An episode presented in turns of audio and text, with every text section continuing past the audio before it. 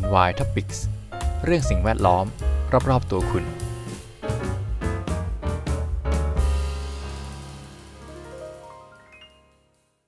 สวัสดีครับ ยินต้อนรับเข้าสู่รายการ NY Topics กับผม พีทันสถิตพันธ์พักดีครับ วันนี้อาจจะมาด้วยอะไรอารมณ์แบบเหนื่อยๆสักนิดหนึ่งนะครับ อากาศร้อนมากวันนี้ผมอัดวันอ่าผมอัดตอนกลางวันนะครับ ช่วงนี้ก็เป็น 16 เมษายนครับ เป็นหลังสงกรานต์วันหนึ่งร้อนมากนะครับ แล้วก็เออหยุดทำงานมา 3 วัน แต่ว่าหมดเร็วเหลือเกินนะวันหยุดเร็วมากๆ ยังไม่ได้รู้สึกพักผ่อนอะไรเลยนะ แต่ก็อะมีเสาร์อาทิตย์นะครับ ก็วันเสาร์เหมือนเดิมนะ มานั่งอัดพอดแคสต์กัน ช่วงนี้ซีรีส์ของเราก็ยังเป็นส่องนโยบาย สิ่งแวดล้อมผู้ว่าอ่าผู้สมัครผู้ว่ากรุงเทพอยู่นะครับอันนี้เป็น part ที่ 3 แล้ว ทีนี้เมื่อครั้งที่แล้วเนี่ยผมอาจจะบอกว่าให้ run ตามเลขเนาะแต่ว่าครั้งเนี้ยผมไม่ไหวนะผมอยากอ่านมากนะครับของ ผู้สมัครเบอร์ 8 นะครับคุณชัดชาติสิทธิพันธ์นะครับ อันนี้ก็อย่าหาว่าอย่างนั้นอย่างนี้เลยนะ แต่ว่า เดี๋ยวเขาก็รู้หมดนะครับ ว่าแหมผมเชียร์ใครเนาะไม่เอาดีกว่านะ เออเดากันเองนะครับ แต่ว่าผมขอรัดของคนของคนนี้ก่อนแล้วกันนะครับ เพราะว่าเขาผลโพเปอร์เซ็นต์เนี่ยนำโด่งมาเลยนะครับ คุณชัดชาติเบอร์ 8 นะครับ ก็ทุกคนสามารถไปหาอ่านนโยบายกันได้นะครับ มีหลายด้านมากๆ เขาบอกมี 200 นโยบายนะครับ แต่ว่าก็เดี๋ยวไปดูกัน ว่ามีสิ่งแวดล้อมอ่านโยบายที่เกี่ยวกับสิ่งแวดล้อมเนี่ยกี่สักกี่ข้อนะครับ เข้าเว็บไซต์เขาได้เลยนะครับ ใน Facebook Fanpage เนี่ยก็จะมีอ่ออินโฟกราฟิก สวยงามมีการ์ตูนให้อ่านด้วยนะครับ เป็นการ์ตูนที่มีอ่าท่านชัชชาติเนี่ยอยู่ในนั้นด้วยนะก็เข้าถึงทุกเพศทุกวัยนะที่ผมชอบนะแล้วก็นอกจากนั้นก็จะมีเป็นเว็บไซต์นะครับ www ชัชชาติ .com เนี่ยอันนี้ก็เข้าไปหาข้อมูลเพิ่มเติมได้เลย เข้ามาถึงปุ๊บก็จะเห็นว่าเนี่ยสิ่งที่ผมอยากเห็นคือกรุงเทพเป็นเมืองน่าอยู่สำหรับทุกคน อันนี้เป็นเหมือนอะไรประโยคประจำตัวของเขานะครับ ในเป็นในการสมัครครั้งนี้นะ แล้วอันนี้ผมผมเอ่อเป็นแปลกใหม่มากเลยนะไม่มีใครไม่มีใครเคยบอกว่าเออ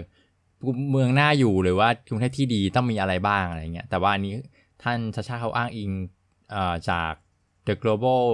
Livability Index นะครับของ Economist Intelligence Unit หรือว่า EIU เนี่ยเขาใช้เป็นพื้นฐานในการจัดกลุ่มนโยบาย และดัดแปลงให้ครอบคลุมกับบริบทของเมืองกรุงเทพนำมาสู่กรุงเทพ 9D หรือนโยบาย 9 มิติ ดังนี้ ก็จะมีด้านของปลอดภัยดี สุขภาพดี สร้างสรรค์ดี สิ่งแวดล้อมดี บริหารจัดการดี เรียนดี โครงสร้างดี เศรษฐกิจดี แล้วก็เดินทางดีครับ ซึ่งถ้าเกิดผมมาดูคร่าวๆเนี่ย ถ้าเกิดเกี่ยวข้องกับสิ่งแวดล้อมจริงๆนี่ยก็จะมีสิ่งแวดล้อมดี ตรงตัวอยู่แล้ว แล้วก็จะมีเรื่องของสุขภาพดีอาจจะนะฮะอาจจะเดี๋ยวเข้าไปแอบดูนิดนึง แล้วก็มีเรื่องของเดินทางดี ปลอดภัยดี อันนี้ก็อาจจะเกี่ยวนิดๆหน่อยเดี๋ยวลองไปดูนะครับว่าเกี่ยวไหม แต่ผมขอเปิดด้วยสิ่งแวดล้อมดีก่อนแล้วกันคลิกเข้าไปนะครับดูนโยบาย สิ่งแวดล้อมดีนะครับมีทั้งหมด 34อ่านะอ่าอะไรเนี่ย34นโยบายนะครับ ก็อันที่หนึ่งจะเป็นการเพิ่มรถเมล์สายหลักและสายรอง ราคาถูกราคาเดียว อ่า มีรายละเอียดเพิ่มเติมไหม มีด้วยนะครับอื้อหือรายละเอียดพอสมควรเลย แล้วก็มีภาษาอังกฤษให้ด้วยนะครับสำหรับใครที่ไม่สะดวกสะไทยนะครับอื้อหือผมว่าอ่านหมดเนี่ย เป็นชั่วโมงนะครับ อะ เขาบอกว่าคือกรุงเทพได้อะไร รถเมล์ครอบคลุมพื้นที่มากขึ้น ทั้งสายหลักและสายรอง โดยมีกทมเป็นผู้ดำเนินการ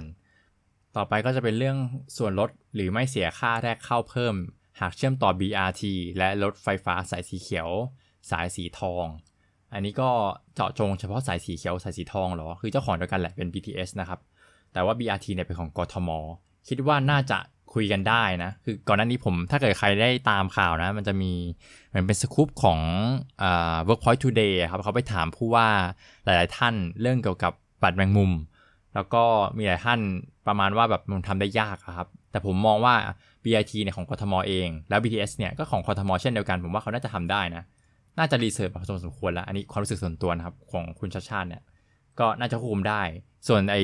ใต้ดินน่ะ มันเป็นของรอฟมอนะ มันไม่ใช่ของกรุงเทพอาจจะแบบยาก อันนี้ผมเข้าใจนะ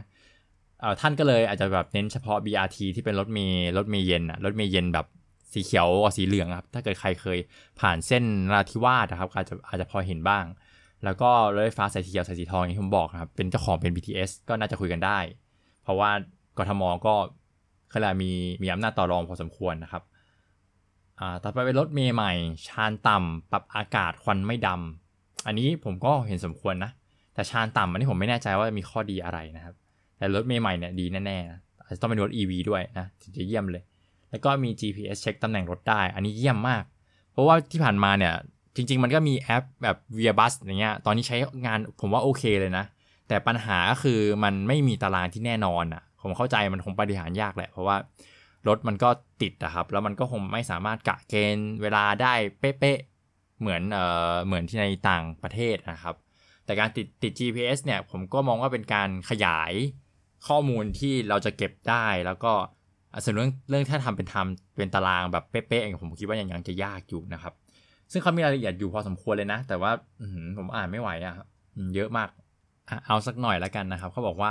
การพัฒนาระบบขนส่งสาธารณะในกรุงเทพที่ผ่านมามักมุ่งพัฒนาเส้นเลือดใหญ่ หรือการพัฒนาขนส่งมวลชนระบบหลัก ทั้งรถไฟฟ้าและรถเมล์ที่วิ่งบนถนนเส้นหลัก ซึ่งข้อจำกัดคือ ขนส่งข้างต้นไม่ครอบคลุมทุกพื้นที่ ส่วนการออกแบบการขนส่งสาธารณะระบบรอง หรือว่าฟีเดอร์เนี่ยเพื่อให้ประชาชนออกจากบ้านมาสู่ระบบหลัก ยังมีอยู่อย่างจำกัด เมื่อขนส่งสาธารณะระบบรอง อย่างเช่นการให้บริการรถสองแถว หรือรถเมล์สายรองมีข้อจำกัดทั้งในเชิงคุณภาพ รถสุดโทมการบริการไม่ได้มาตรฐาน และเชิงปริมาณ เส้นทางไม่ครอบคลุม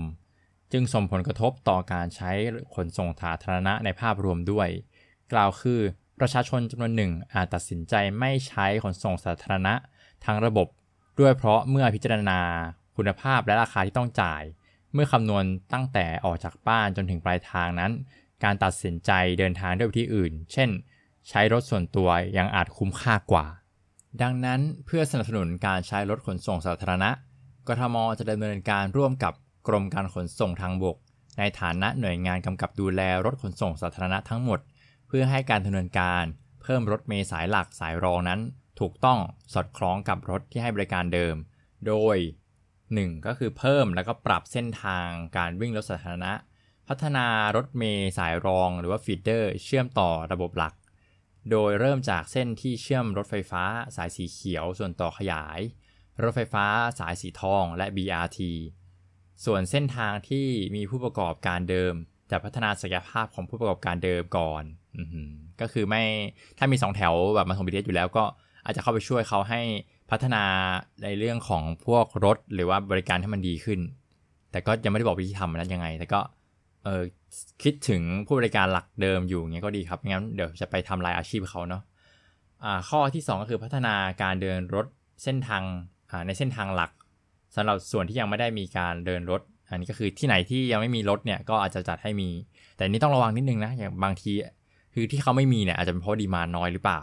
คนแถวนั้นคงแบบไม่มีรถเลยซื้อรถไปหมดแล้วเป็นเป็นปัญหางูกินหางครับ แต่ก็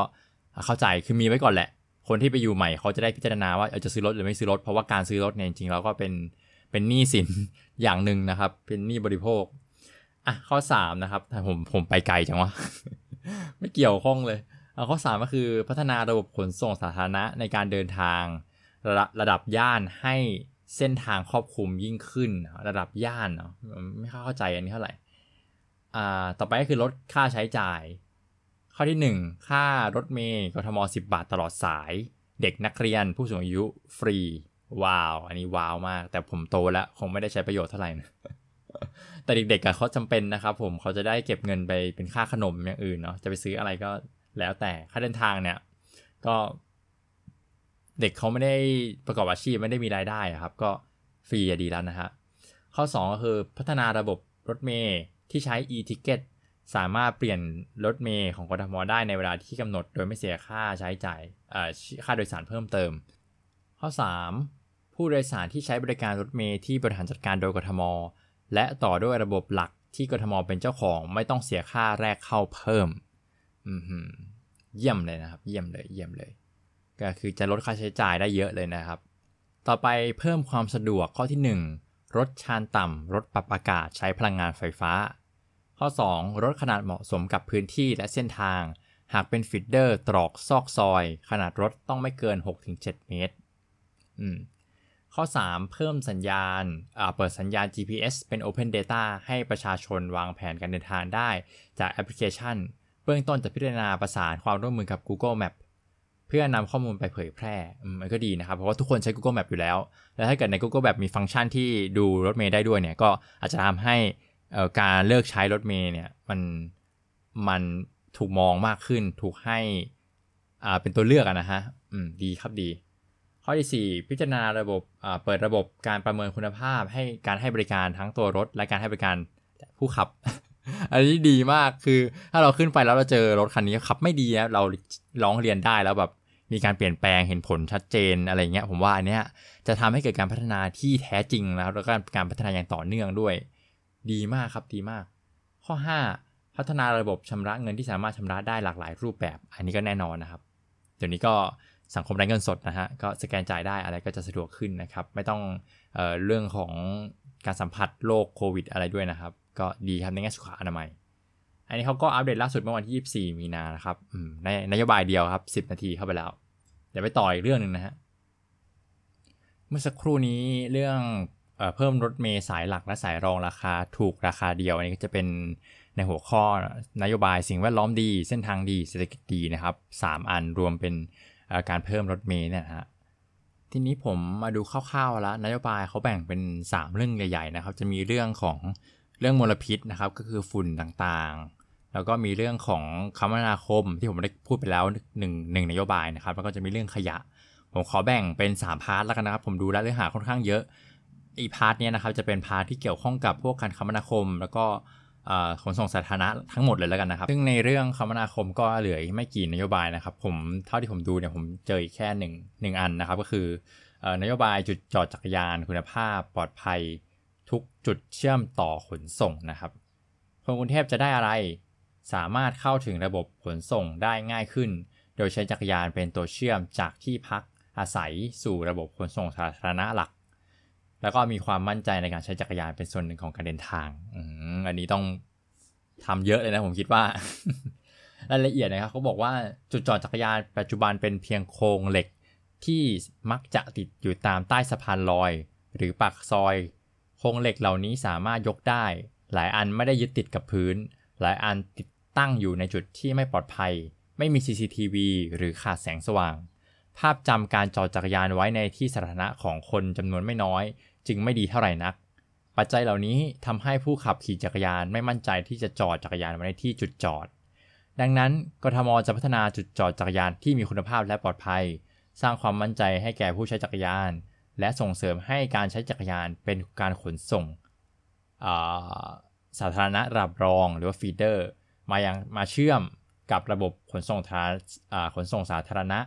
และเพิ่มจุดจอดบริเวณหน้าปากซอย บริเวณป้ายรถเมล์บริเวณจุดเชื่อมต่อการเดินทางหรือว่าหับ และสถานีขนส่ง สาธารณะต่างๆ โดยมีโจทย์เบื้องต้นก็คือ ข้อที่ 1 ออกแบบที่จอดให้มีลักษณะหลากหลาย เช่น จอดจักรยานแนวตั้ง จอดจักรยานแนวนอน แนนอนขนานกับถนนก็ได้ จอดจักรยานแนวเฉียงก็ได้ จอดจักรยานสองชั้น โดยยืดหยุ่นตามความเหมาะสมกับพื้นที่ อันนี้ผมผมก็เห็นด้วยนะ เพราะว่าพื้นที่บางที่มันก็ไม่ได้มีให้จอดได้แบบดีๆครับ มันจะต้องพลิกแพงนิดนึง แต่ที่ไรก็คือต้องจอดในจุดที่ที่มันปลอดภัยนะครับ แล้วก็มีแสงสว่าง ข้อ 2 โครงสร้างของที่จอดจักรยานต้องยึดกับพื้น อันนี้แน่นอนนะครับป้องกันการโดนขโมย ข้อ 3 ออกแบบที่จอดจักรยานโดย 3.1 ให้ยึดจักรยานกับพื้นทางเท้าหรือพื้นพื้นที่จอดจักรยาน พื้นต้องมีร่องไม่ให้ขยับล้อได้ และยกจากพื้นไม่ได้ ข้อ 2. ให้คล้องโซ่ได้ทั้งล้อและเฟรมจักรยาน ข้อ 3.3 ให้สอดคล้องและเหมาะสมกับจักรยานหลากหลายประเภท จากยานแม่บ้านไปจนถึงจักรยาน เพื่อการนันทนาการก็พวกแบบเเสือภูเขาอะไรเงี้ยใครจะขับเสือภูเขาในทะเลเอ้ในกรุงเทพบ้างครับเนี่ยแล้วก็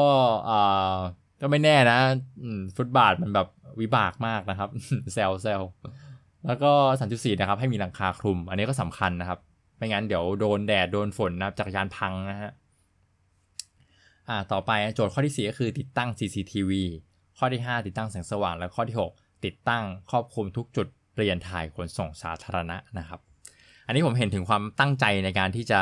ความมุ่งมั่นที่จะให้จักรยานเนี่ยมาเป็นเหมือนแบบคือจริงๆจักรยานผมว่าเป็นอะไรที่